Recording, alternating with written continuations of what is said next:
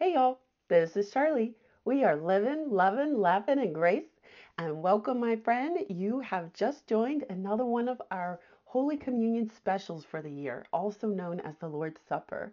And um, as promised from our Vision of the Year podcast, uh, we are going to have quite a few of these this year. And the Lord has just given me something so rich. You know, His Word is so very rich I just can't wait to share this with you.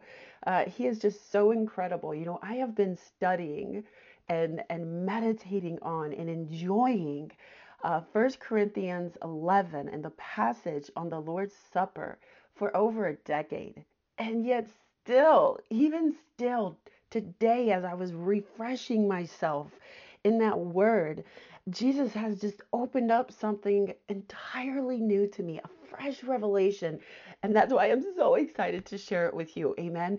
And we know that the word is rich because Jesus Christ himself is the word.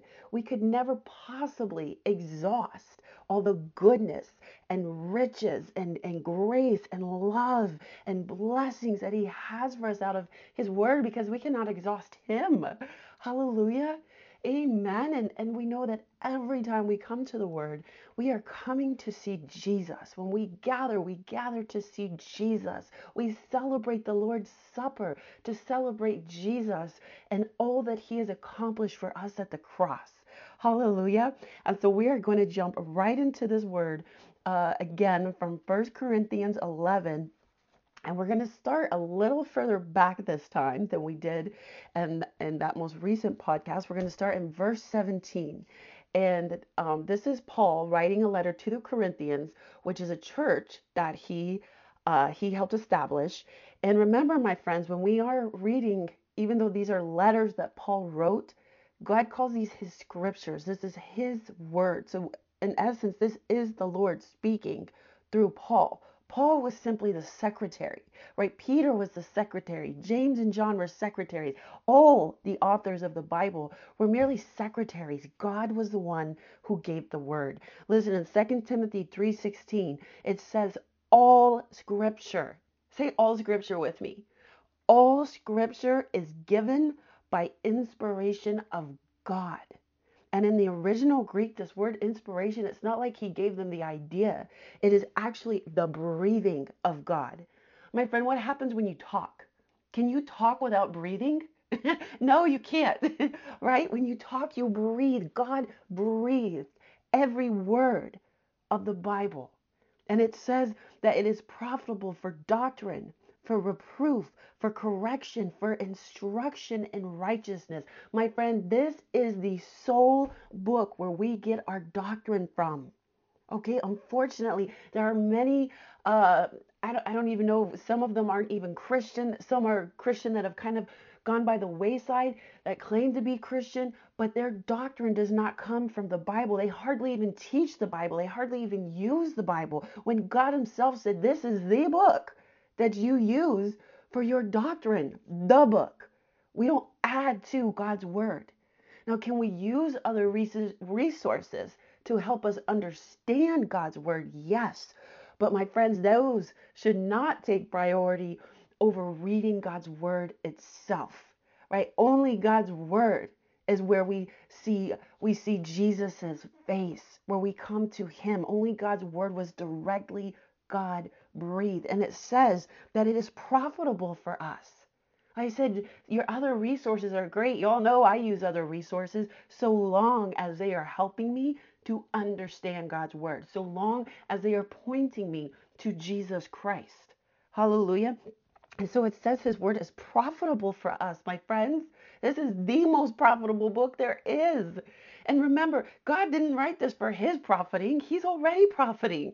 He wrote it for our profiting, for our soul to prosper, for our bodies to prosper. As you're going to see when we delve into this word on the Lord's Supper, it will be a word that will profit your soul and body. Hallelujah. It gives us doctrine, reproof, correction, for instruction in righteousness. Why? Listen, that the man of God may be complete he wants you completely, thoroughly equipped, lacking nothing, thoroughly equipped for every good work. Hallelujah, my friend. Woo! Amen. Isn't this good? God is so good. I don't know how we got on to 2 Timothy 3.16, so we're just going to go back to 1 Corinthians 11. Amen. But I think maybe we just needed to, to, to hear that. Yes, this is God's word, and this is where we come to be fed. Hallelujah. Just like you're doing right now, my friend, every time you tune in, you are being fed from God's word. You are being fed of the Lord. He is, you know, you cannot be in the presence of Jesus without being transformed.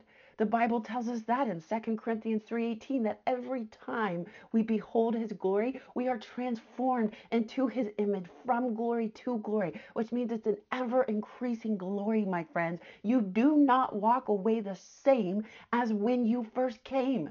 When you go to church, you know, as long as you're going to a church that lifts up Jesus Christ, that exalts Jesus Christ, my friends, same thing. You will not walk away from a single sermon the same as when you got there, when you listen, when you come to the word, my friends, we don't walk away the same. Hallelujah. We walk away with an increasing glory. Hallelujah.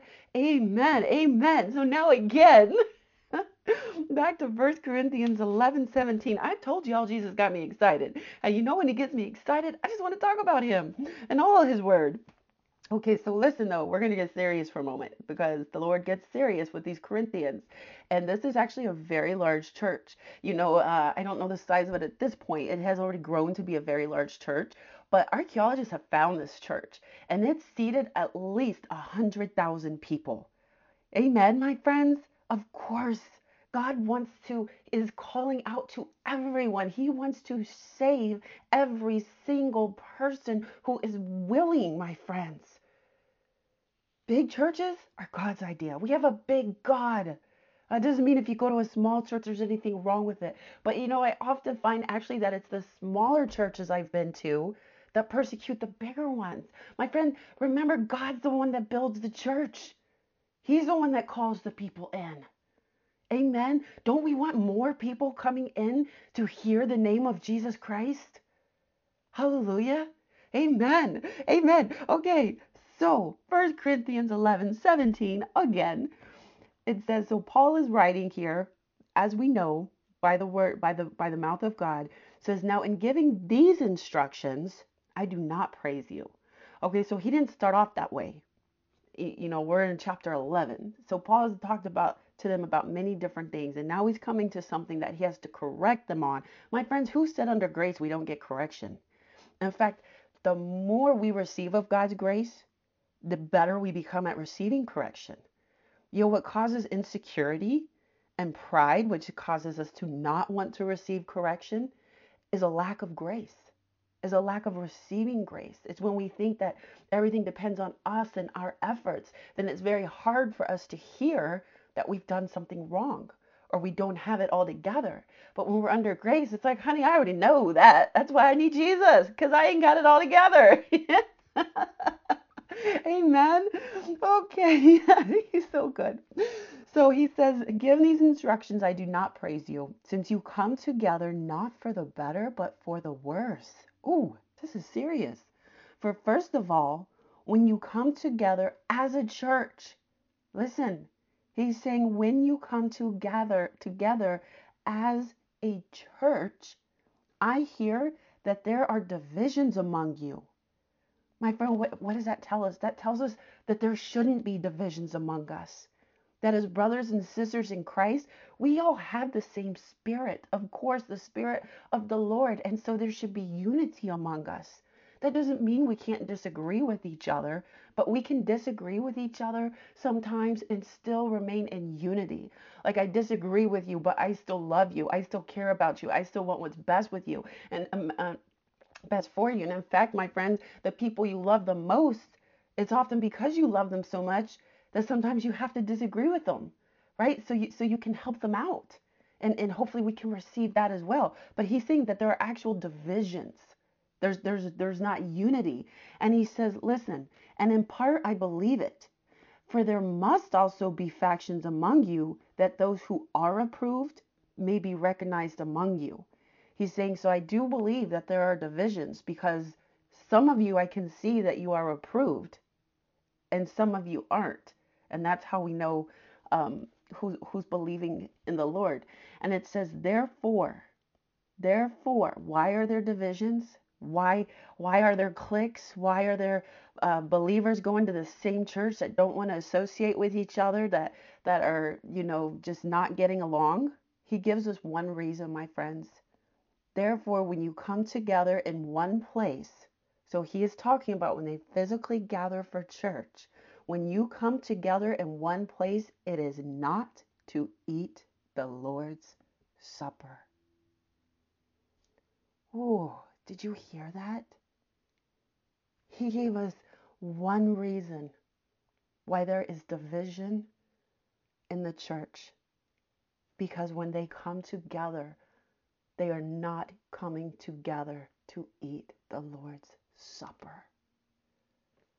Wow. I think over over the years we've really lost this. I've been to some churches where we receive the Lord's Supper once a year, some of them not at all. And I can tell you something. Those were actually the churches I went to that that you could very easily see the cliques. You you could see the divisions. At that time I did not know this scripture, but he just told us you want to have unity in the church. And my friends, we can also apply this to our families. Because what he just showed us is the secret to unity is to receive the Lord's Supper together. Of course, my friends, think of this. When we receive the Lord's Supper, instead of looking at each other and our faults in each other, we're looking to Jesus, the one who has washed away our sins.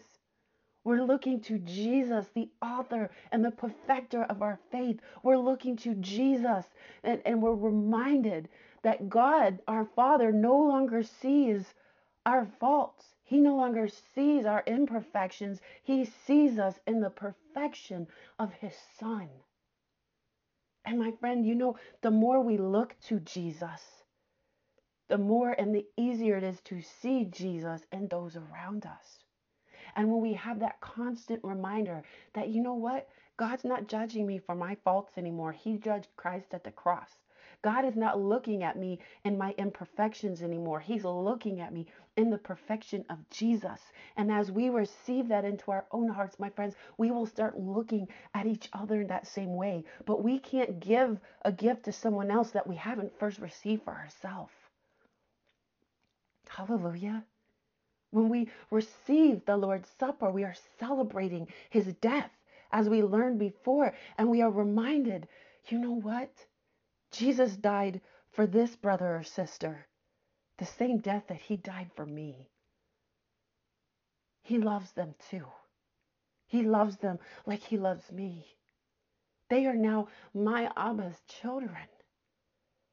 Oh, my friend, think of it just like you you long for your own children to get along with each other, right? How it pleases your heart when you see your children loving on each other, taking care of each other, being good to each other. The same for where do we think that comes from? It comes from our Heavenly Father. He loves to see us loving on each other, taking care of each other, being patient with each other as He has been so very patient with us. Hallelujah. So he says, therefore, when you come together in one place, it is not to eat the Lord's Supper. And now we're going to find out why. Why they're no longer gathering together to eat of the Lord's Supper. For in eating, each one takes his own supper ahead of others, and one is hungry and another is drunk. What? Do you not have houses to eat and drink in? Or do you despise the church of God and shame those who have nothing? What shall I say to you? Shall I praise you in this? I do not praise you in this.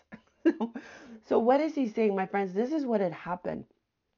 They were no longer receiving the Lord's Supper with revelation. Look what he said. They're treating it like it's just eating bread and drinking wine. They're treating it no different than if they're sitting down to the dinner table. And so they're they're bringing they're each bringing their own and and treating it literally like supper. And some are getting full, even knowing that there's others there that weren't able to bring any bread. Some are getting drunk because they're drinking so much wine. So, what does this show us, my friends? A total and complete lack of revelation in what the Lord's Supper is to us. That was the heart of the problem. And because it had just become this thing of, of, of having mealtime at church, they were no longer focused on it. It had no longer become a priority. Because that's the thing, my friends, that we have to have revelation when we receive. Otherwise, it is no different than just having snack time. And I want to encourage you with this too that when we when we have loved ones who who are sick or who who their their health is failing or or coworkers or other people that we know, it's it's important that we don't just tell them if you've already had a revelation of how the Lord brings healing through the communion. And we're going to talk more about that because, amen, He does. That's why Jesus' body was broken. If you've had that revelation and, and you've experienced it, it's important that we don't just tell other people, hey, just receive the Lord's Supper, just take the Lord's Supper. We need to share revelation with them. Okay, you don't have to preach an hour long podcast like I'll probably end up doing. Amen. But just share with them like the first truths that opened up your eyes. You know, you can share the scripture with them and and and share your own testimony. The Bible says we overcome by the by the blood of the lamb and the word of our testimony. So see, we always have to have Jesus' finished work there. It's not really a testimony if it doesn't point to Jesus and his finished work, the blood of the lamb. But so we want to have revelation first, right? And then share that with others. You know, you can share this podcast with them. You can um, share it. There's a there's all kinds of uh, resources out there. You can go to Joseph Prince Ministries uh, and he has several um, little booklets on the Holy Communion and I love to hand these out because they're short enough you can finish one in, in, in, a sitting, my friends. And this one is called Eating Your Way to Wholeness, a practical guide to the Holy Communion. You know, you can sit down and read these with your loved ones. Um, but, anyways, as we see, that was a little bunny trail. Uh, and I believe that was uh, intentionally for someone. My friends, when we go on these bunny trails, we go on them because your daddy God has a specific word that he knows you needed to hear right? As we said, we're here with Jesus. Jesus is here with us in spirit. The Holy Spirit is here leading us and guiding us, and He knows what you need to hear. He knows what's going to bless you and benefit you. And that's why we, we go down these bunny trails with Him, right? Because He's leading us. So we see that their problem was a lack of revelation. And so they just came and, and just received just to do it. And, and how many times does that happen in the church? Where communion's being passed around. You know, in some churches, the churches I grew up in, it's passed around to you, and everyone just takes a little cup of juice and takes a little a little cracker or a little piece of bread. Uh, I've been to other churches where you go up front and you receive, and it's like everyone else is doing it, so everyone goes up and takes it. But who all has? I wonder now because I know that there were times I received and I didn't have any revelation. So we don't want to receive just because it's what everybody's doing, right? But we do want to receive, right? True revelation of the Lord's Supper will give us a desire and a want to receive. So that's the problem. So because that's the problem, what does Paul do? How do you fix that that problem? He gives it to them again. Listen, he says, "For I received from the Lord that which I also delivered to you." So he already, he just said, I received directly from Jesus about the importance and the revelation behind the Lord's Supper. And since he says that which I also delivered, past tense to you, we know that he had at one time already shared this with the Corinthians. But when he hears what's going on in the church, he realizes, okay, they've, they've lost sight of the revelation. What do they need? They need to hear it again. What do we often mention? That we need the renewal of our mind. My friends, it's not enough to hear something once. We do need to hear the gospel of grace constantly. These powerful revelations, we need to hear them again and again and, and come back to the word and let the Lord uh, renew our minds. And, and like I said, I've been studying this particular passage for over a decade. And the Lord has given me fresh revelation on it. Amen. And every time we have a fresh revelation, every time I have a fresh revelation, I just can't wait to receive again. In fact, I went downstairs and received the Lord's Supper again with my husband because I was like, I mean, yes, I could also receive on my own, but we love to receive together. It brings unity in our marriage. Hallelujah. Amen. And I'll tell you, my husband and I have been through some tough, tough times. And that Jesus has held us together. And we do often receive of the Lord's Supper together. And as we just saw, that promotes unity. Amen. So Paul says that I'm given to you, right? I'm basically given to you what I've already given to you before, but you need a reminder. Amen. That the Lord Jesus, on the same night on which he was betrayed, took bread. And when he had given thanks, he broke it and said, Take, eat. This is my body which is broken for you. Do this in remembrance of me. Now, we're not going to spend a whole lot of time here because we already did in our first Holy Communion uh, podcast of the year. And if you did not hear that, it's it's podcast number 168. It's titled The Lord's Supper is the key to receiving of the Lord's love and faithfulness. My friends, because that's what this is. We we are celebrating the Lord's outpouring, the very fullness of his love for us when he laid down his life, the fullness of his faithfulness to us, my friends, that he loved us all the way to the pouring out of his life. Amen. That's what we're celebrating. And look, as he says, we do this in remembrance of him. Remembrance of him. I want you to keep this in mind. This phrase, do this in remembrance of me. Say that with me. Do this in remembrance of me, right? In remembrance of Jesus, not in remembrance of me or you. That me stands for Jesus. And he also says the body, uh, that the bread is his body, which is broken for us. Now, I know growing up when when we received of communion, we we understood that the blood was about the forgiveness of sins. But the the bread, honestly, we kind of just took it. there was like no no revelation. It, it's just they were there, so we we took them both. It's in the Bible, so we took them both. But there was no revelation that the bread actually represented the body of Christ, and we're going to hear more about that coming up as well. In the same manner, he also took the cup after supper, saying, "This cup is the new covenant in my blood." Say new covenant in my blood. This do as often as you drink it in remembrance of me. There's that beautiful phrase again. And remembrance of who? And remembrance of what?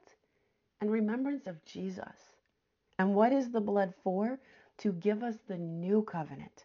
We're no longer under the covenant that was given at Mount Sinai, my friends. We are under the new covenant that you can find in Hebrews chapter 8 and the clause of that covenant that makes it all happen because of the blood of Jesus Christ is that God declares your sins and your lawless deeds I will remember no more. I think we should read that again. I know we did in that other podcast, but we're going to read it again because this is our new covenant. For I will be merciful to their unrighteousness and their sins and their lawless deeds I remember no more, my friends, because he remembered them in the body of his son. His justice is now on your side, demanding that your sins not be remembered anymore because they were already remembered and punished in Jesus. You know, God's righteousness is on your side, demanding that you are righteous. That's what happens when you receive Jesus Christ as your Lord and Savior. His sacrifice became your sacrifice. His punishment became your punishment, my friends. The punishment we all deserve, He took it for us. So now we get to receive the blessings and the favor that He deserved. Hallelujah. So this do as often as you drink it in remembrance of me. For as often as you eat this bread and drink this cup, you proclaim the Lord's death till he comes. Right? And and we've kind of already touched on that. And did you notice that twice? As often, as often, my friends, you can receive of the Lord's Supper as often as you want. Jesus said, as often as you do this, you're thinking about me. I don't know about you, but I want to think about Jesus a lot. Amen. And um, and it says that we are proclaiming the Lord's death till he comes. What till he because when he comes and gets us, we're not going to need to do this to remember him anymore, right? We'll be with him. We'll have the fullness of, of the life that he's given us. Our bodies will be transformed. My friend, you know, it's the only thing left. Your spirit has already been completely transformed, has been perfected. You are the very righteousness of God in Christ Jesus. But I don't have to tell you that your body, your mind, your emotions still need some transforming. And we can begin to receive that here on earth. Just as it says in 3 John 2, Beloved, I pray that you would prosper in all things and be in good health, even as your soul prospers, which means as our soul is prospering, we can expect our body to begin prospering. But it's when Jesus will call us up that we will get the fullness of a brand new, forever young, forever healthy body. But we don't have to wait till then. So we're going to keep going to receive, my friends, receive the Lord's Supper to proclaim his death. Why? His death is our victory. The death of Jesus Christ is the foundation by which we have been made righteous. We have been justified. We have been forgiven. We are now blessed. We are now children of God. We have a new identity. Your old man has passed away. My friends, his, his death is our victory in every way, in every area. Receive of the Lord's Supper and proclaim your victory. Hallelujah. And you know what, my friends? We are going to have to stop right there. Oh my goodness. I know it's so hard to do because Jesus has so much for us. And I know we just love to be here and be in his presence, but of course you can continue to still be in his presence. Um, but uh, my time is up. So I'm going to have to let you go and we will pick this up again next time and get right back into this beautiful word that the Lord has for us. All right, my friends, the Lord bless you and keep you. The Lord make his face to shine upon you and be gracious to you. The Lord lift up his countenance on you, smiling on you, my friend. See that your daddy God is always smiling on you and granting you his peace. In the name of Jesus Christ, we pray. Amen. Amen. All right, y'all. Till next time, keep on living, loving, laughing in grace.